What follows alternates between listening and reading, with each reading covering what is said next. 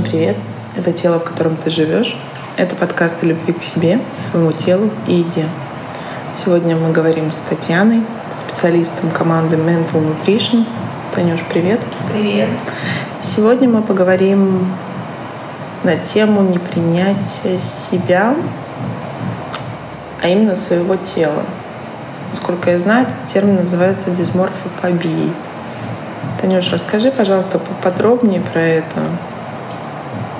Потому что много разной информации. Мы все это, наверное, чувствуем на каком-то интуитивном уровне, про что это. Но хотелось бы понять, раскрыть поподробнее, как вообще это работает и как мы к этому приходим. Для того, чтобы ну, не заваливать наши эфиры сложными наукоемкими терминами, я про дисморфофобию расскажу следующим клиническим примером. Есть в Швейцарии клиника, которая специализируется на лечении э, нервной анорексии. И у них есть упражнения. А, результатами а, терапии они делятся в открытом доступе. Но у них есть интересное упражнение, когда девочкам-анорексичкам на огромных листах, соответствующих их росту, попросили нарисовать э, себя, как они себя видят. И э, девочки с весом 25-27 килограмм нарисовали себя огромными снеговиками. Вот это и есть дисморфофобия. Есть и в обратную сторону отклонения. Часто мои клиентки говорят о том, как они приходят в магазин масс-маркета и просят продавца э, дать им вот ту блузочку. И продавец им говорит о том, что в эту блузку у вас не поместятся даже руки – и э, люди, э, к сожалению, с величайшим стыдом говорят о том, что я уже доктор, давно не представляю, как я выгляжу. То есть это вообще как будто бы полная потеря контакта со своим полная, телом? Полная потеря контакта с своим телом. И когда анорексичкам говорят о том, что ты ужасно худая, то вспоминайте о том, как а, женщины с этим расстройством рисовали себя в швейцарской клинике. Она это не слышит, не берет. Она искренне уверена в том, что она выглядит как снеговик. И э, иногда э, бывает так, мне рассказывали клиентки, с анорексией, о том, что съедает, например, она половинку помидора и сразу же бежит к зеркалу посмотреть, не увеличился ли у нее до неприличных величин ее живот. А почему так? Тело — это то место, где разворачиваются наши переживания — когда мы злимся, мы ощущаем жар в теле, нам жарко, сжимаем кулаки.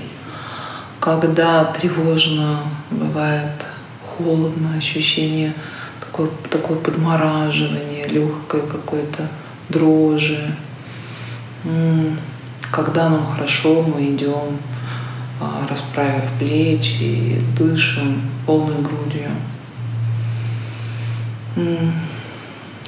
И если э, ребенок воспитывался таких условиях, при которых его чувства это лишнее, ну, правило дисфункциональной семьи. Не чувствуй, не говори о чувствах, не выноси ссор из избы, то, конечно же, то место, где разворачиваются чувства, он должен это место а, анестезировать.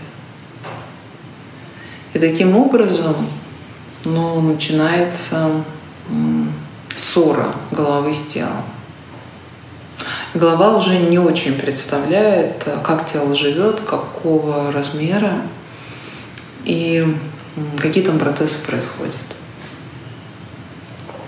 Есть э, дисморфофобия острая, когда, не знаю, я замучилась примерами с наркологии, когда, например, там, человек принял определенного рода вещества, влияющие на ментальность, и вот обнаруживает, что рука у него не помещается в эту комнату. Это острое состояние, оно пройдет, и дальше он увидит, что, в общем-то, рука сгруппировалась до привычных нам размеров. Но у людей с расстройствами пищевого поведения есть э, те места, которые они в теле обжили, а есть те места, которые они в собственном теле не обжили. Как бы это парадоксально не звучало. А как это выглядит? Вот, э, объяснить для понимания. Как это выглядит? Это выглядит так, что человек э, не ощущает наполненность своего живота. Почему? Ну, потому что его ну, не то чтобы не учили ощущать собственный живот, его учили а, диссоциировать свои чувства, их не испытывать, а чувства разворачиваются в теле. И поэтому а, клиенты наедаются до такого состояния, когда им больно. Только боль показывает, что уже ну, в тело даже положить некуда. Как острое чувство, то есть полутонов нет вообще? Ну, боль — это уже не чувство, это уже сигнал, исходящий от тела. Чувства — это не надо путать их с физиологическими ощущениями. И в связи с тем, что тело не ощущается, то, конечно же, над ним отрачивается контроль. Точно так же, как а, человек садится на кресло, например, в самолете, совершенно не предполагает, что он занял такое количество места, что другому человеку никогда сесть. То есть это действительно люди, которые не ощущают свое тело настолько, что он фактически не понимает, как это? Его размеров, да. размаха. Да, то есть его каких-то границ, наверное. Да. Это вопрос границ не только тела, но и границ как таковых. Я иногда на первых этапах работы обозначала клиентам, что до окончания нашего сеанса осталось 5 минут. Я не помню, чтобы я а, регулярно а, апеллировала этой фразой в работе с депрессивными, с тревожными, а, в работе с целым рядом других расстройств. Ну, правда, границы для этих людей к величайшему их сожалению не являются какой-то очевидной вещью.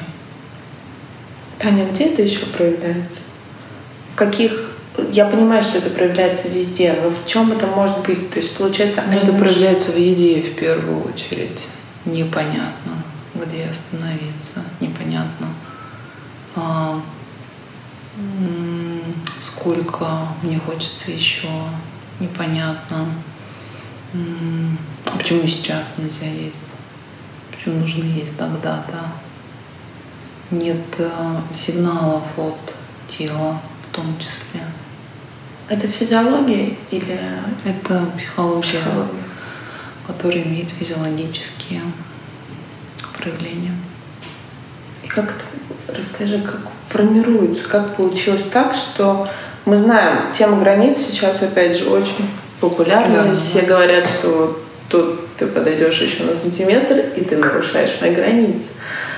Это где-то правда для меня, но не так банально. И вот вопрос в отношении с едой, как человеку, у которого размыты эти границы, как он проявляет себя во внешнем мире. То есть я так понимаю, что пищевое поведение — это же проявление того, как мы ведем себя в этом мире в целом. Вот расскажите поподробнее. Ну, возвращаясь опять-таки, я уж не знаю, этичны ли эти примеры. А, я говорю пациенту в своем кабинете, что мы закончим ровно в два, потому что мы начали в пять минут второго. А мне еще нужно рассказать вам вот это. Но дело в том, что мой прием 55 минут. И я обозначаю свои границы, что в 2 часа я прием закончу. И очень часто я слышала от того, ну что же вы меня прервете на серии на слове «ма», не дадите договорить там второй слог «ма», да, я прерву вас. Это не потому, что я такая жестокая, такая жесткая, а потому что это один из важных элементов терапии. То есть просто учиться отслеживать вообще границы других хотя людей. Других людей, да. Но ведь если ты не замечаешь, где заканчивается твоя попа, и ты занимаешь э, почти полтора места в самолете, то ты тогда и не замечаешь, когда время человека ну, уже закончилось для тебя. Отличный пример. А скажи вот все-таки про дисморфофобию. Я слышала такую фразу, что я, когда набираю вес, я как будто бы чувствую себя человеком второго сорта.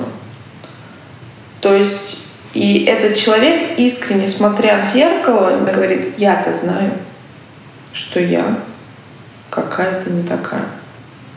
Я какая-то не такая, это вопрос уже про стыд. Дисморфофобия — это ну, как будто бы стыд, что я такая большая. Или стыд, что я не укладываюсь не знаю, какие-то формы. И что делать? А, самый трудный вопрос в этой ситуации.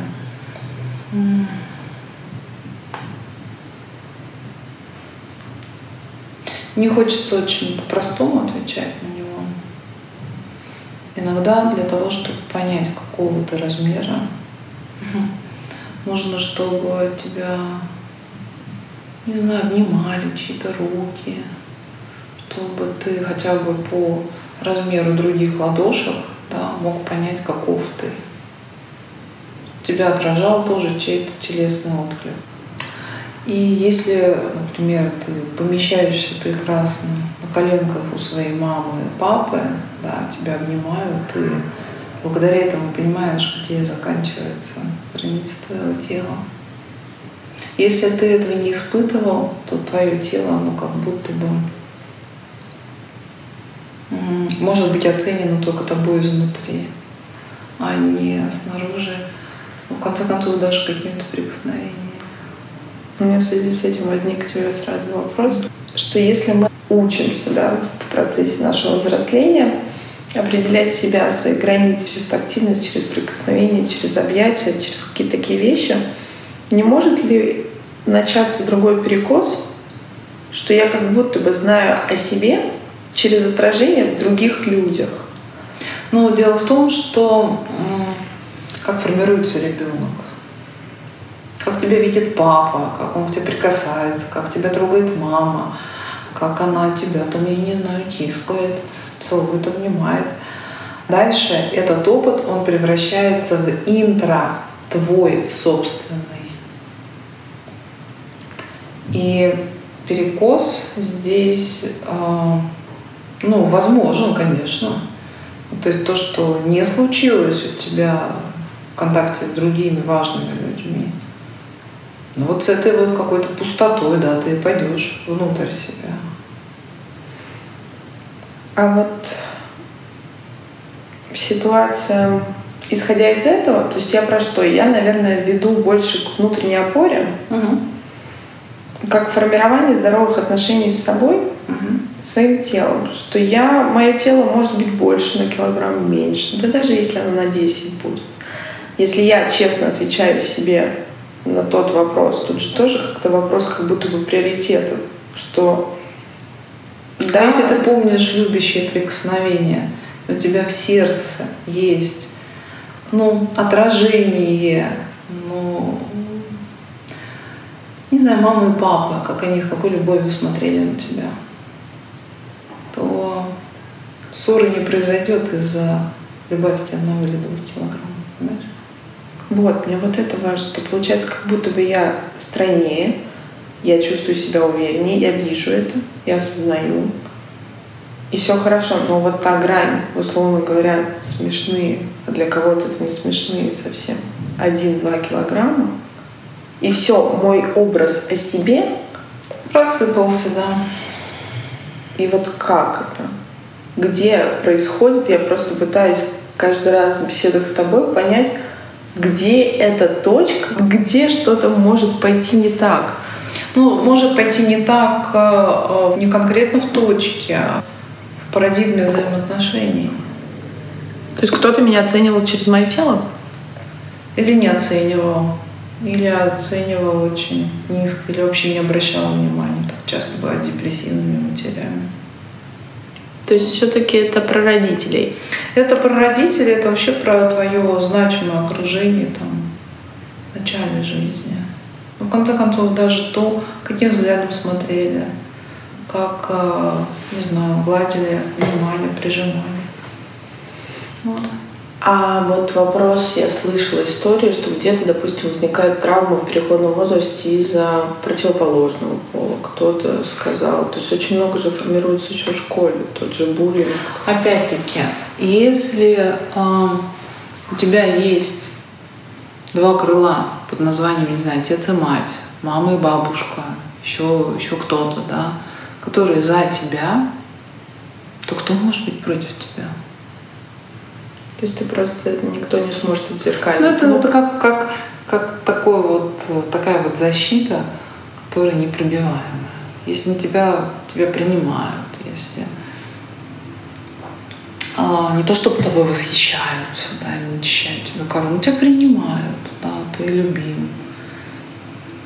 Это говорит человек, который и с собой в хороших отношениях. Да? Разовые акции недоброжелателей не смогут точно сотрясти твой мир.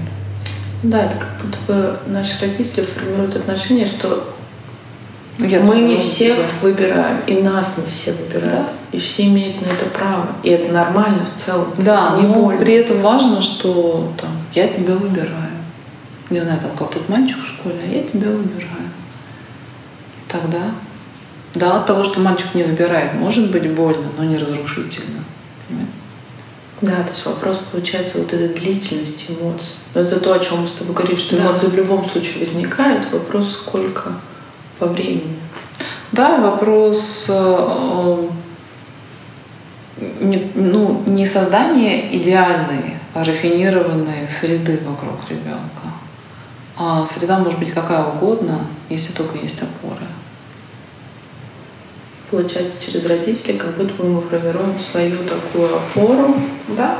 которая вот эти колебания, да, безусловно, будут амортизировать, будут амортизировать совершенно точно. Танюш, скажи, пожалуйста, в теме дисморфофобии, то есть, получается, мы как будто бы все внешнее ставим во главе. С одной стороны, это абсолютно потеря контакта с телом. Угу. То есть я не понимаю реальные потребности моего тела. Я готова не есть, я готова не пить, я готова бегать по 30 километров, потому что я съела лишний кусок той самой пироженки, которую ели мои подруги и абсолютно не чувствовали, не испытывали по этому поводу чувства вины. А с другой стороны, я понимаю уровень напряжения в связи с этим. То есть если мое тело, мое внешний облик, с которым у меня потерян контакт, то есть я его, по сути, воспринимаю как какой-то колпачок, который должен на меня исправно работать, еще и быть каким-то таким идеальным. Если я э, завязываю полностью свою самооценку на нем, на его внешнем, не то, как он себя чувствует, этот колпачок, а то, как он выглядит, то это же получается еще дополнительный прессинг, что если, не дай бог, я сорвусь, то все развалится. Ну, отношение есть э, к собственному телу как э, ну, абсолютно презентативные вещи. Ну, то есть это вот я — это мое тело. Я — это не моя душа, не мой разум. Я — это только мое тело. Более того, э, это то, с чем у меня нет контакта, удивительно. И это единственное, как будто бы, что видят другие люди — и тогда работа терапевта идет в такую сторону, серия «А какой ты человек?» Не какое твое тело, а какой ты человек. Да? А, не знаю, какой то друг, какой ты, не знаю, специалист, какой ты, не знаю, сын или дочь, не знаю, что является твоими идолами, не знаю, в идеологии. Да? То есть тогда мы работаем не только лишь а, с телом, мы работаем, ну, мы пытаемся объединить, да, и подружить там душу с телом. Если,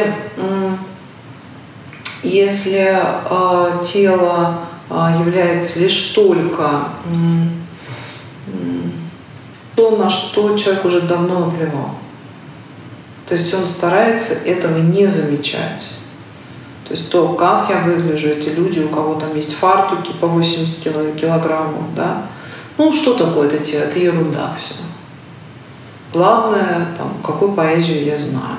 Там, ну, наоборот. Но это избегание.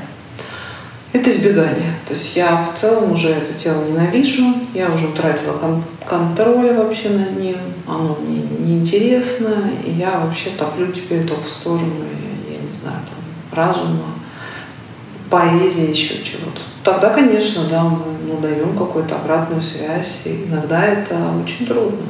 Но говорить о том, что, извините, но есть запах. Извините, но вот в моем кабинете кресло вот только такого размера, а вот большего кресла, извините, у меня нет. Тогда пересаживаемся на диван. Ну, то есть ну, мы тогда возвращаем человека к тому, что посмотри, и это твое тело для того, чтобы человек начал его замечать и немножко какой-то этот self-harm прекратил. То есть а это, по сути, защита от боли, потому да. что если ты развернулся к себе, станет же душевно больно, да. невозможно. Да. Да, э, действительно, я понимаю, что люди с ожирением, с лишним весом, с избыточным весом — это огромная проблема. Я смотрела статистику, у нас выше 35 лет свыше 60% людей страдают ожирением.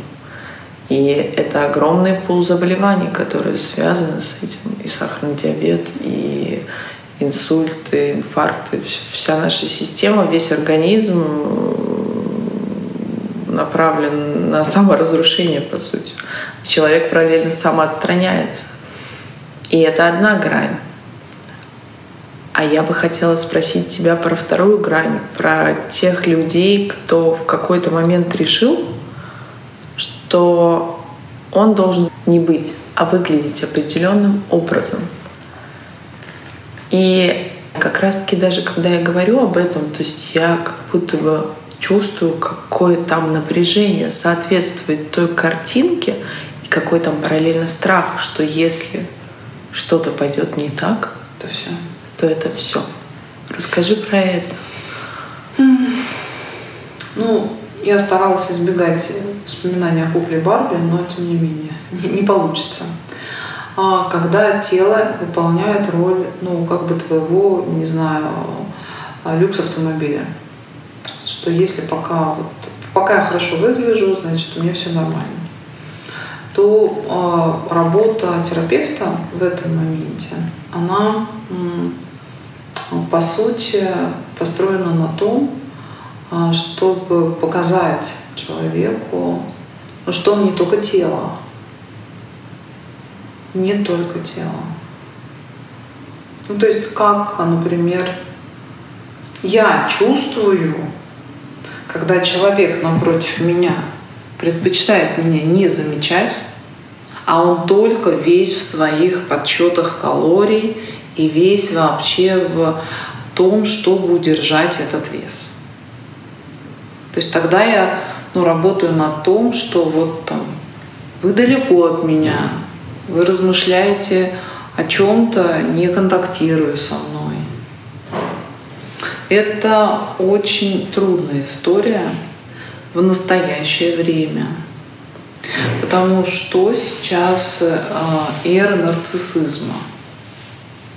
И работать с нарциссическим вектором очень трудно.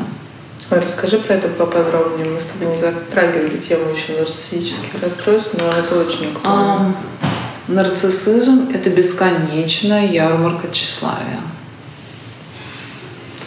И бесконечные какие-то конкурентные вещи с другими.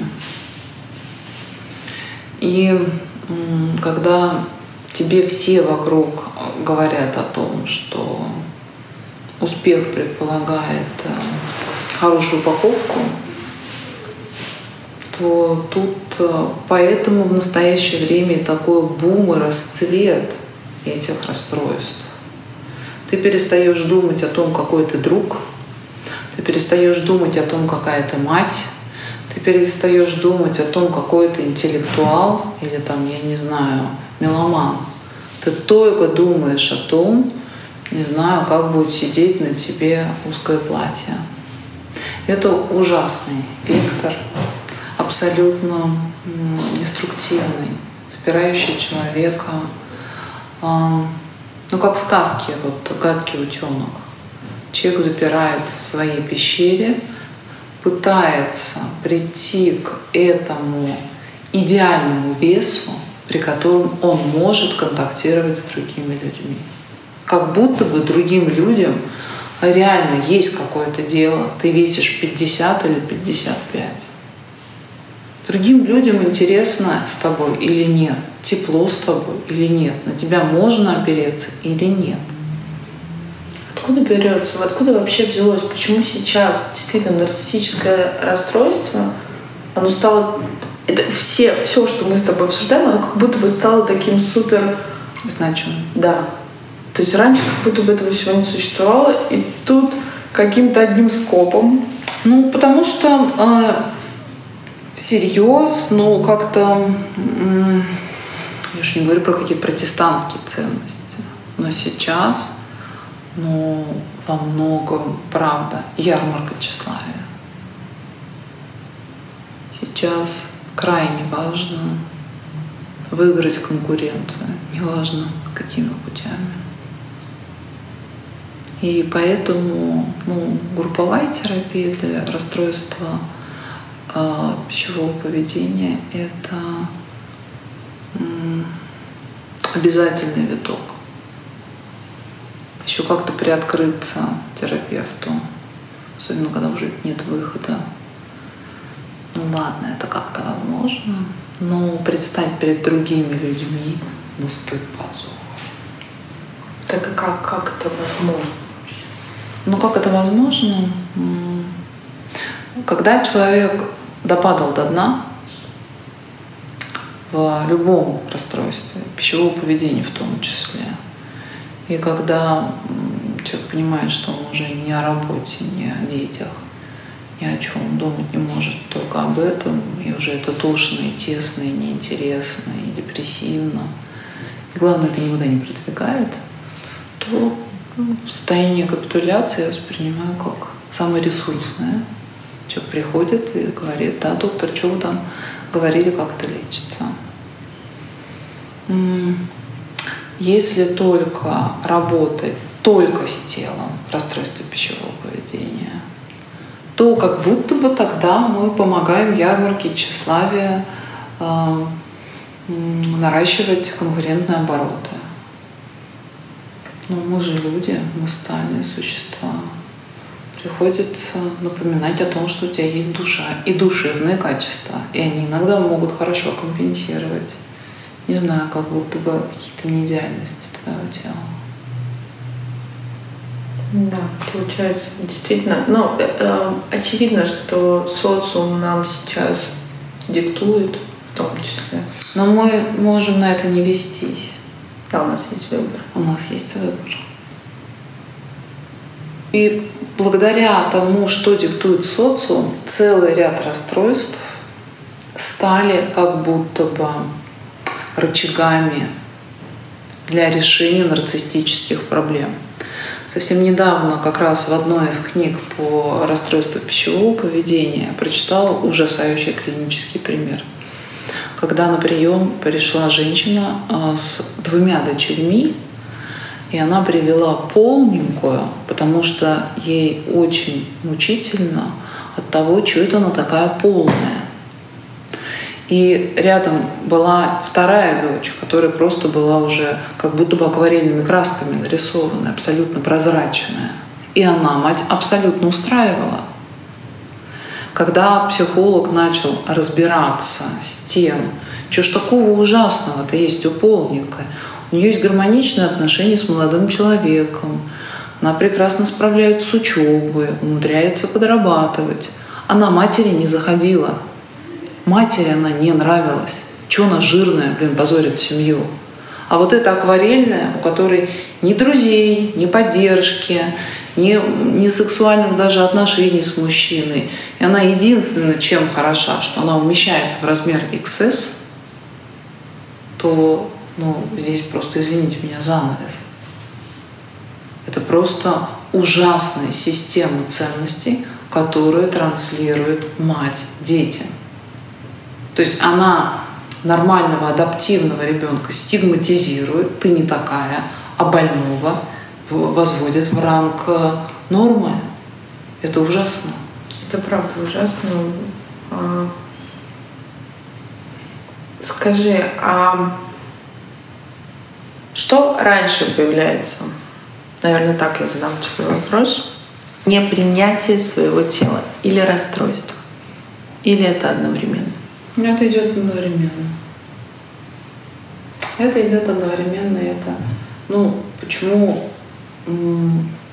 целый ряд расстройств дебютирует в подростковом периоде? Ну, потому что тело подростка, оно и так, оно очень быстро меняется. Оно уже не то милое, гармоничное, детское, но еще и не академически прекрасное взрослое. В этом этапе да, наступают какие-то застревания в том, что это что, мое тело, правда? Это как оно так выросло? Было же вполне себе ничего. И вдруг вот так подурнило.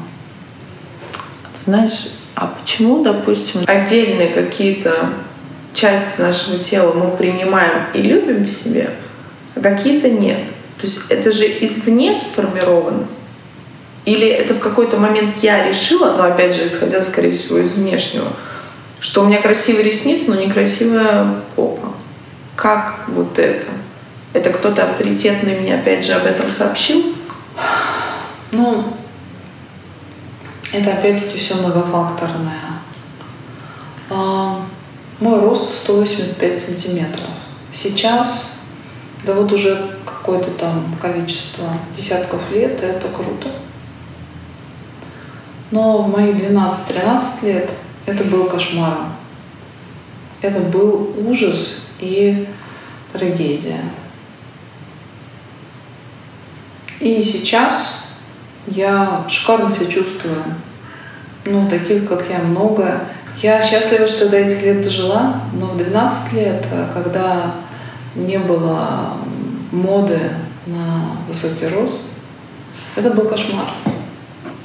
И я страшно благодарю своих подружек, своих одноклассниц, которые мне вырезали из каких-то журналов ровесник, как сейчас помню, фотография, например, там, одной из супруг Сильвестра Сталлоне. Они говорят, слушай, ты ростом, как жена Сталлоне. Ты посмотри, это как круто. Вы прочитали по сантиметрам. Но это то, что было ужасно. Это то, что было вообще никак. Но это не было модно, это было, ну как-то, извините, какой кошмар. Изменилось все, ну как бы в поле, изменилось вокруг. Это, боже мой, как здорово. И это вопрос очень многофакторный. Знаешь, страшно то, я за тренды практически во всем. За какой-то вектор. Да. Кроме внешности. Потому что это разрушительно. Это то, что мы не можем поменять. А, размер ноги это раньше тоже было. Я слушала сказки про Золушки. Многих да, моделей, что у меня 41 размер ноги, а не 36 это моя самая главная боль. И многие проходят через это. Рост, опять же. То есть это какие-то вещи, которые не изменить. Да даже если изменить, там же начинаются нездоровые какие-то операции в огромных да. количествах. Тот самый идеал, это, наверное, тоже про голубую мечту в виде куклы Барби образа. Да. Только, Таня, скажи, получается, вот из такой боли, даже если ты дойдешь, есть ли там счастье? Конечно, есть. Если ну, одной душе важно иметь хотя бы одну душу, которая за нее. Когда тебя принимает хотя бы еще один человек помимо тебя, уже можно жить. Своим одноклассницам я всякий раз пою оды. Потому что они говорили, а мне нравится. Не знаю, что было бы, если бы их не было. Танюш, спасибо тебе. У нас с тобой такая душевная сегодня беседа. Тебе есть что-то сказать напоследок? Может быть, подытожим? Подытожим. Хочется сказать, что вы не только тело. Тело важная вещь, крайне важная. Но меня очень пугают перекосы. Я ненавижу слово «все», «вся». То есть тело — это не вся я. Это важная часть меня. Но не все. Но не вся. Сегодня мы беседовали с Татьяной, специалистом команды Mental Nutrition, врачом-психиатром, психотерапевтом, клиническим психологом, который более 10 лет работает с расстройством пищевого поведения. Танюш, спасибо тебе еще раз. Спасибо вам, слушатели. Вы всегда можете написать нам, задать вопросы Татьяне. Мы осветим их в одном из выпусков, и Татьяна ответит на все вопросы. Всем пока.